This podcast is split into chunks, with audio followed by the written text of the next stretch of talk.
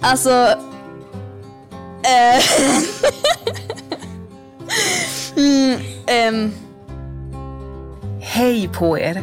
Visst blir man nyfiken. Vad är det som är så roligt? Jag vill veta och säkert ni också. Det är fortfarande en hemlighet, men snart ska vi visst få reda på vad det är som är på gång.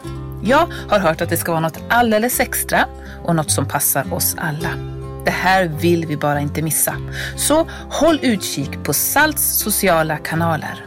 Men nu, nu börjar nya poddavsnittet. Hej och varmt välkommen till Hemmasnack. I den här podden får vi lyssna på barns frågor om den kristna tron och svara på frågorna gör teologen Martin Helgesson. Vi hoppas att det här kan vara till inspiration för både föräldrar och barn till att prata tro i hemmet. Och det är SALT, barn och unga i EFS som står bakom podden. Välkommen till Hemmasnack. Välkomna tillbaka till vår podd Hemmasnack. Eh, och vi sitter här med vår panel. Kan inte ni säga bara hej och eh, vad ni heter ifall våra lyssnare har glömt vem som är vem? Hej, jag heter Josef. Hej, jag heter Linnea. Och hej, jag heter Märta. Och vem har vi här på slutet? Hej, jag heter Martin. Och vem är du? Ja, jag är här eh, som eh, personen som ska försöka svara på frågorna som Josef, Linnea, Märta och ibland lyssnare ställer. Eh, så det är mitt tacksamma jobb. Det är inte en helt enkel uppgift, men vi är väldigt glada Nej. över att du är här. Jag har märkt det också, men det är kul att vara med ändå. Och idag så ska vi ha ett ganska klurigt ämne som handlar om ifall Gud är rättvis. Där tycker ju folk lite olika och särskilt när man läser Bibeln så kan man få en del frågor eh, om varför Gud gör på, som han gör i olika situationer. Så vi ska faktiskt börja med en lyssnarfråga som vi har fått in. Och här kommer den. Varför står det så mycket om krig i Gamla Testamentet? Och varför är det som att Gud låter ett visst folk vinna och låter andra folket dö? Från Ruben, åtta år. Ja, det här, eh, nu börjar vi ju pang på med en riktigt svår en. Det finns flera frågor här, tänker jag. Det handlar dels om frågan om krigen i sig. Varför är det mycket krig i Bibeln eller i Gamla Testamentet? Och så den andra frågan är varför eh, då är det så att Gud favoriserar Israel eller andra folk eller så. Vilken ska vi börja med tycker ni? Eh, varför han favorit, favoritiserar typ Israel och ja. Bingo, det tycker jag också vi ska börja med. Um, vid några tillfällen, så, så, eh, och då tänker jag framförallt på i femte Mosebok, när Mose är en gammal man och står och pratar med Israels barn i slutet av tiden de var i öknen, då ger han två exempel på varför Gud inte har hållit Israel. Det första är att det är inte för att Israel är ett stort folk. Det kan man se i femte Mosebok 7. Det är inte för att ni var ett större folk än andra som Herren fäste sig vid er och utvalde er. Ni är ju det minsta folket av alla, säger han. Eh, och sen lite senare så säger han igen, Um, och då nämner han särskilt krigen. När det går bra för er, när ni tar plats i landet och sådana saker, så ska du inte tro att det är på grund av din rättfärdighet som Gud ger i det här landet. Alltså att Israel skulle vara bättre människor, ett bättre folk än andra. Så om Gud inte har valt dem för att de är ett större folk eller för att de var bättre än andra, vad skulle det kunna vara? Vad tror ni? Eh, var det för att han själv föddes in i det folket? Det skulle man kunna tänka. Å andra sidan är ju det något som hände senare. Så att frågan kommer tillbaka. Varför väljer Gud att låta sig själv födas just i det folket? Men det, det är en del av svaret. Ehm, han gav ju ett löfte till Abraham att han skulle bli stamfader till det folket. Och han håller sina löften så därför vill han kanske att det ska bli ett extra speciellt att vara med om. Alltid. Visst sa du att eh, Israel, eller vad det var, att det var minst? Ja, just det. Ja, att eh, det kan bero på att han ville att det mindre landet, eller så, skulle få ta, få, få större chans i alla fall att vinna och att de fick en fördel av det genom Gud. Det är flera intressanta saker här. Eh, och Märta, du eh, var väldigt nära, tycker jag, och inne på rätt spår när vi pratar om Abraham. För det är ju där det börjar. Att Gud väljer Abraham och säger du ska bli far till det här folket och så. Men eh, man måste liksom läsa hela, där, hela det stycket. Därför att slutmålet i det stycket och i, i löftet som Gud ger Abraham, det handlar inte bara om Abraham hans familj eller folket, utan det handlar om att genom dig ska alla jordens släkter bli välsignade. Så Abraham och hans familj och det folk som kom, som sen fick namnet Israel, det, poängen med dem är att de är liksom inte utvalda för att eh, få liksom en fördel framför alla andra, utan de är utvalda för att vara Guds redskap för att bli välsignelse till hela världen. Och Jag tror att det finns en poäng med att de var små, som du var inne på Linnea. Eh, men jag tror att det kanske inte bara är då att liksom utjämna eller så, eh, mm, även om det kan finnas en, en rättvis aspekt kanske. Men jag tror att det är en poäng att Gud väljer ut det som är litet och det som är svagt. Så att det han själv gör, det Gud själv gör, ska synas. Till exempel så kallar ju Gud Abraham och säger du ska bli far till ett stort folk när Abraham och Sara inte har kunnat få barn. Då blir det ännu tydligare att det är Gud som gör det genom dem. Och så där fortsätter väldigt ofta. Israel är inte ett särskilt starkt folk. I Andra Mosebok börjar de som slavar. Och så ska det vara folket som Gud verkar genom. Och då måste Gud själv gripa in så att Gud blir tydlig. Eh, men det, det viktiga här tänker jag att Gud inte liksom är partisk för Israel, utan Gud har hela tiden från start som mål hela världen. Gud vill nå alla folk. Men det leder till den andra frågan. Då. Om de ska vara till välsignelse för de andra folken, alltså att Israel, det ska vara bra för hela världen att Israel finns och att Gud har utvalt dem. Varför ska de hålla på och kriga en massa? Vad skulle ni svara på den frågan? Varför finns det så många krig i Gamla Testamentet? Varför står det mycket om krig? Eh, jag, eller om, jag, om jag fått den rätta känslan så är det ofta inte Israel som startar krig. Mm. Men det vet jag inte, jag är inte en historiker. så. Det känns som att det är en del det här med avundsjuka och makten. Att kejsarna och de som inte trodde på Gud i första hand, att de, det var ju de som mestadels startade krigen och att de, att de, de ville ha mer makt. Och tänkte mest på sig själva och sitt folk. Man kan ju börja svaret så här tänker jag. Varför står det så mycket om krig i Gamla Testamentet? Ja, krig. Vi kan tycka vad vi vill om det, men tyvärr är det en verklighet. Har varit det i historien och är det idag fortfarande. Man kan inte berätta en sann historia om den här världen och, och verkligheten vi lever i om man bara liksom suddar ut det. Eh, det är någonting bra att Bibeln tar upp sådana saker också, som egentligen inte är trevliga att läsa om. För om Bibeln skulle vara som en, liksom, eh, söt som en marshmallow, eh, rakt igenom, då skulle den ju inte skildra världen vi lever i. Och vi skulle få väldigt lite hjälp att förstå komplicerade saker som krig och ondska och orättvisor. Eh, så det är helt enkelt för att, för att Bibeln skildrar världen så som den verkligen är och det är fullt med krig i världen. Men det riktiga problemet blir ju när det verkar som att Gud så att säga, har ett intresse av att en sida ska vinna eller så. Eh, men då är det viktigt att komma ihåg att det här har att göra med att Israel var utvalda för att Gud genom dem skulle nå hela världen. Och väldigt ofta så är Gud också eh, kritisk mot Israel. Det står till och med på vissa ställen att Gud kämpar mot Israel som det på andra ställen står att han gör mot de andra folken. Alltså Gud tar inte parti och säger till Israel, gör vad ni vill, jag är alltid på er sida. Jag, jag kommer bara heja på er vad ni än gör. Eh, utan frågan är inte vem sida Gud står på, utan står Israel, står människorna, står Guds folk på Guds sida och står de för det rätta. Sen finns det ju då några ställen då Gud faktiskt uppmanar folket att gå in i det här landet som de skulle få. De lämnade Egypten, ni vet, i Andra Mosebok, som var slavar där, gå genom havet och så ska de in i landet. Och det är där det blir riktigt knivigt. Varför säger Gud att, eller liksom hur kan Gud säga, gå in och ta det här landet? Um, men några saker som är viktiga att komma ihåg där är att vi ser redan i början av de krigen exempel på hur människor som inte tillhör Israels folk ändå är välkomna in i folket.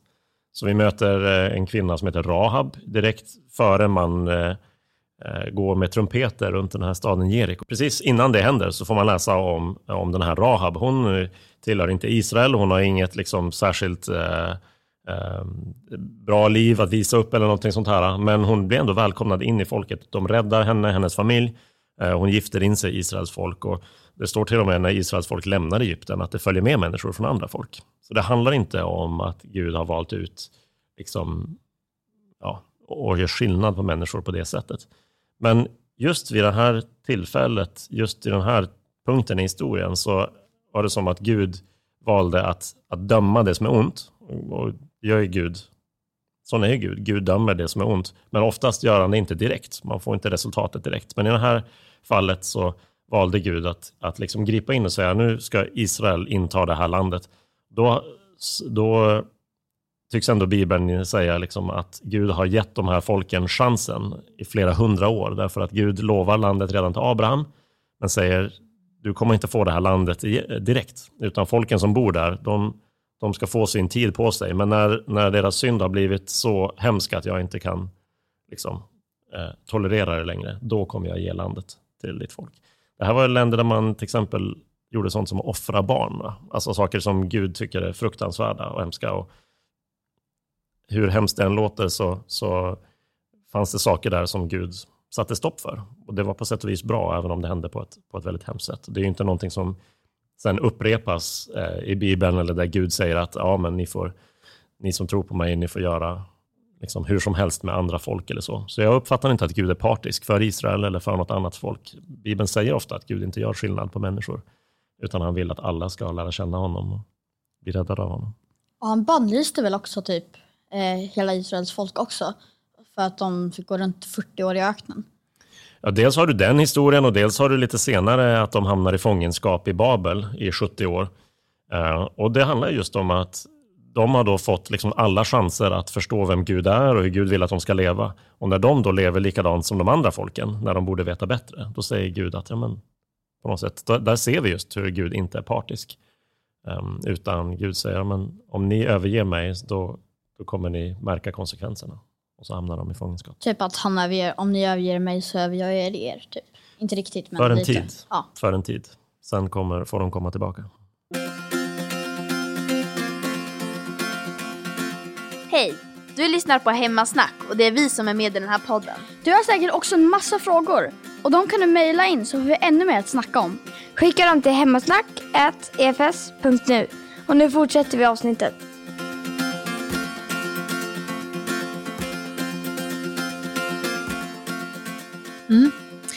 Och Det finns ju en annan specifik situation eh, som du Märta funderade på. Varför gör Gud som han gör här? Kan du ställa den frågan? Ja, varför gillade Gud Abels offergåva mer än Kains? Han tycker ju att alla är lika mycket värda. Ja, precis. Det, det gör han ju. Så det, det, är något, det är något lite märkligt där. Men eh, om det är någon lyssnare som inte kan den här historien, Märta, kan du sammanfatta den för dem? Ja, ehm, Kain, han odlade Ja. och Abel, han hade får och lamm och så. Sen Kain offrade se, sin, sina, så här, det han odlade och Abel offrade ett lamm. Och då tyckte Gud mer om Abels offergåva och då blev Kain arg och mördade Abel. Och vart står den här berättelsen ungefär? Är det liksom början av Bibeln, slutet av Bibeln, mitt i Bibeln? Början? Ja, bingo! Början. Bra gissning. Jättetidigt. Bibelns fjärde kapitel. Så det här är ju en, liksom en berättelse som finns där för att illustrera hur eh, på något sätt efter, den, um, efter syndafallet, när Adam och Eva tar av den här frukten, hur snabbt det går väldigt utför i deras egen familj. Att de första bröderna, uh, där spårar ur fullständigt och den, den ena dödar den andra. Vi får inte svaret liksom serverat på en tallrik så här rakt upp och ner, så man får gissa lite. Men det står så här. Det står att Kain frambar en offergåva till Herren av markens gröda, som du sa, växter han odlat. Och sen står det att Abel frambar också en gåva och offrade de fetaste delarna av de förstfödda djuren. Det är några detaljer här, inte bara liksom växter eh, jämfört med djur. För senare, när Gud talar om för sitt folk hur de ska offra, så kommer det finnas både offer som innehåller eh, gröda, eh, säd av olika slag, korn eller vad det nu kan vara. Och så finns det de som handlar om djur, så båda de sorters offren förekommer. Det här är ju liksom före Gud har gett människorna instruktioner för hur de ska offra. Så jag tror att de viktiga detaljerna här är de fetaste delarna och förstfödda djuren. Ledtråden här vi får är att Abel verkar vara väldigt generös med sitt offer. De fetaste delarna i den, den här tiden, den här kulturen, det ansågs vara det finaste av djuret. Och de förstfödda djuren, alltså det är om man tänker om, om han har, eh, låt oss säga att han bara skulle ha två stycken eh, får, en bagge och en tacka och så får de, eh, får de får, nej de får lamm. Eller hur? Får, får, lamm. Ja. Bra. Det första djuret är ju väldigt dyrbart, för tänk om han inte får några fler. Men att Abel inte väntar tills han ser att han har 20 stycken lamm och då väljer att offra ett av dem, utan att han, det första han får är han beredd att liksom ge tillbaka till Gud för att uttrycka sin tacksamhet. Det är en väldigt tydlig signal på att han inser att det han har fått, det är Guds gåva och han vill liksom visa det. På samma sätt som eh, motsvarigheten idag skulle kunna vara eh, vad vi, ja, men ett av de tydligaste sätten som vi ger något tillbaka till Gud är ju att ge kollekt i kyrkan och så, att liksom samla in pengar och ge till, till eh, kyrkan och det Gud vill göra i världen. Gör vi det med eh, liksom den sista tjugan som blev kvar eller gör vi det först när vi får lön och säger att men oavsett hur mycket pengar jag har så vill jag ge någonting till Gud direkt. Så det är ett uttryck för att Abel helt enkelt verkligen vill liksom ge någonting av hjärtat till Gud och att han själv är tacksam. Och, och man får ju liksom en liten ledtråd in i vem Kain var när, när man läser vidare och just hur avundsjuk han blir. Det, är en, det här är någonting där vi alla kan känna igen oss, att Kain har liksom en själviskhet i sig. Att han kanske egentligen inte vill ge så mycket till Gud och när han märker att Gud tar emot Abels offer så blir han avundsjuk och vill hämnas direkt. Så han blir som en symbol för oss alla och den själviskhet som vi kan märka av i våra liv, även om vi inte uttrycker den så drastiskt som han gör. Så jag tror inte att det handlar om att han tycker mer om den ena, eller den andra, men att Gud märker på något sätt motivet i offren. Där. Jag vet inte, känns det där rimligt eller finns det något mer kvar som du undrar över i den? Bra och enkelt svar. Tror jag förstod. Jag, får- om, jag, in- om jag skulle glömma bort svaret får jag väl lyssna igen. Ja, just det. Ja. Eh, ja, varför blev han så fruktansvärt arg att han skulle vilja döda sin egen bror? Om man bara är fyra människor på hela jorden så ska man döda varandra. Ja, Det är det, ganska hemskt. det är väldigt hemskt. Till exempel, jag skulle ju aldrig vilja döda min egen lillebrorsa även om han Även om Gud tyckte bättre om honom så skulle jag fortfarande inte vilja gå och döda honom för det. Nej. Det spårar ur fort där. Ja, det är, det är faktiskt riktigt svårt att förstå. Och eftersom vi inte får liksom så mycket ledtrådar, så mycket beskrivning av Kain, så är det, det är svårt att, att förstå hur han tänker och hur han på något sätt konsekvenserna han tänker här. Han får ju en varning från Gud att Gud säger ungefär va, att du lockar att göra någonting. Synden lockar dig, men du måste ha kontroll över den. Du måste ha liksom anstränga dig för att inte ge efter för din impuls. Och så gör Kain det ändå. Eh, och jag vet inte eh, om, om det har något att göra med att det här är så tidigt i, bland människorna, att Kain liksom inte tänker efter och har insikt om konsekvenserna av vad han gör. Eh, eller vad det är. Det, det är svårt att, att gissas till, men det är, det är en hemsk berättelse och jag tror att det är precis det som är poängen. Vi ska läsa den och känna, usch vad hemskt det här är. Och samtidigt så blir det inte heller rätt om vi bara liksom pekar finger mot Karin och tänker, åh vilken dum person, tänk vad mycket bättre jag är, utan att, att få oss att fundera över vad händer om jag gör allt det som jag tänker i huvudet. Ja, det skulle, skulle inte bli så bra heller, för vi kan alla liksom få ganska dumma impulser. Jag håller med. Sen tänkte jag bara en sak att eh, man ärver ju saker från sina föräldrar och från så här, sina, ja man ärver saker från de som har funnits före en. Ehm, hade, det, hade vi varit annorlunda om Abel hade, om det var Kain som hade dött och Abel hade fortsatt leva? Oj, För liksom- oj. Um, Kain, han var ju självisk. Men Abel var inte lika självisk. Han, kanske, han var säkert lite självisk eftersom han var fortfarande en människa. Men han var mindre än Kain. Hade vi varit annorlunda då? Hade inte vi varit lika själviska? Vilken intressant och klurig fråga. Det har jag såklart. Hur skulle historien varit om den var annorlunda? Ja, det, det kan jag inte svara på mer än du kan. Um, men det är en bra fråga. Men på något sätt, när vi nu pratar om det här med rättvisa, så tänker jag att den här berättelsen eh, handlar inte om att Gud är orättvis. Men däremot kan man säga att den handlar om att världen är orättvis. Därför att Abel har inte gjort någonting ont, men ändå är det han som blir dödad. Och det är ju en berättelse som möter oss i vår egen liksom, känsla av att eh, det här livet verkar inte alltid vara rättvist. Nej. Vi känner igen, precis som vi känner igen vår värld när vi läser om krig i Gamla Testamentet, så känner vi igen här också att men, livet är inte alltid rättvist. Och det är eh, sorgligt.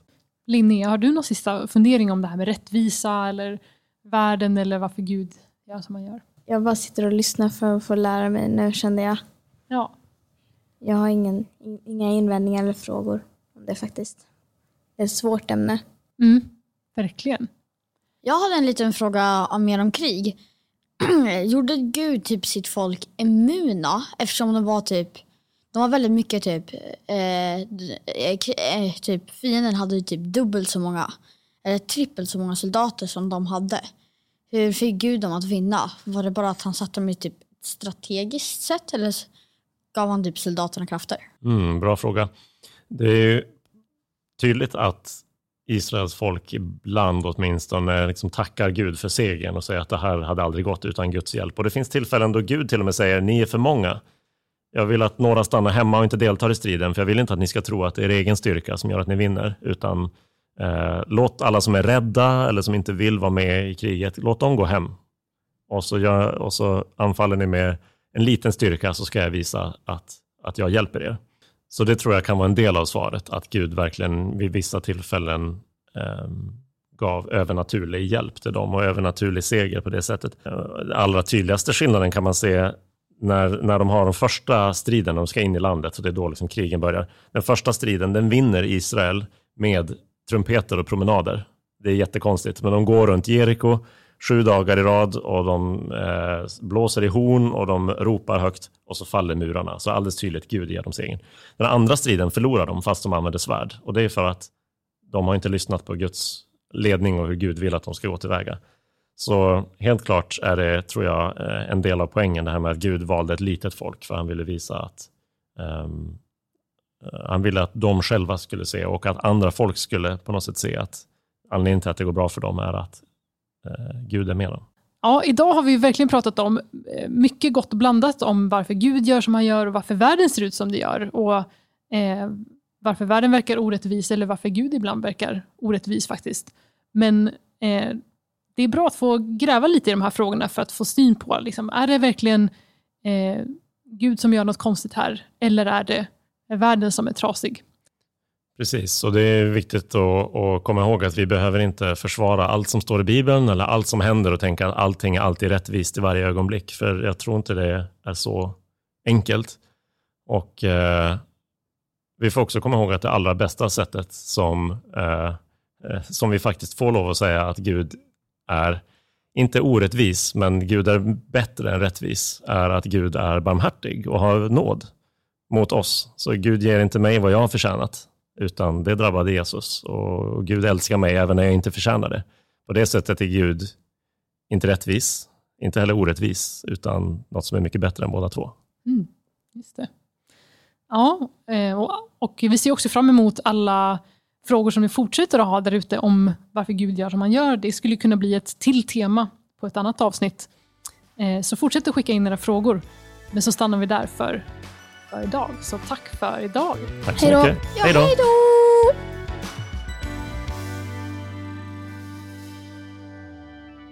Så roligt att du har lyssnat på Hemmasnack. Nu har även du som lyssnare möjlighet att ställa dina frågor till Martin. Maila gärna frågorna till hemmasnack efs.nu.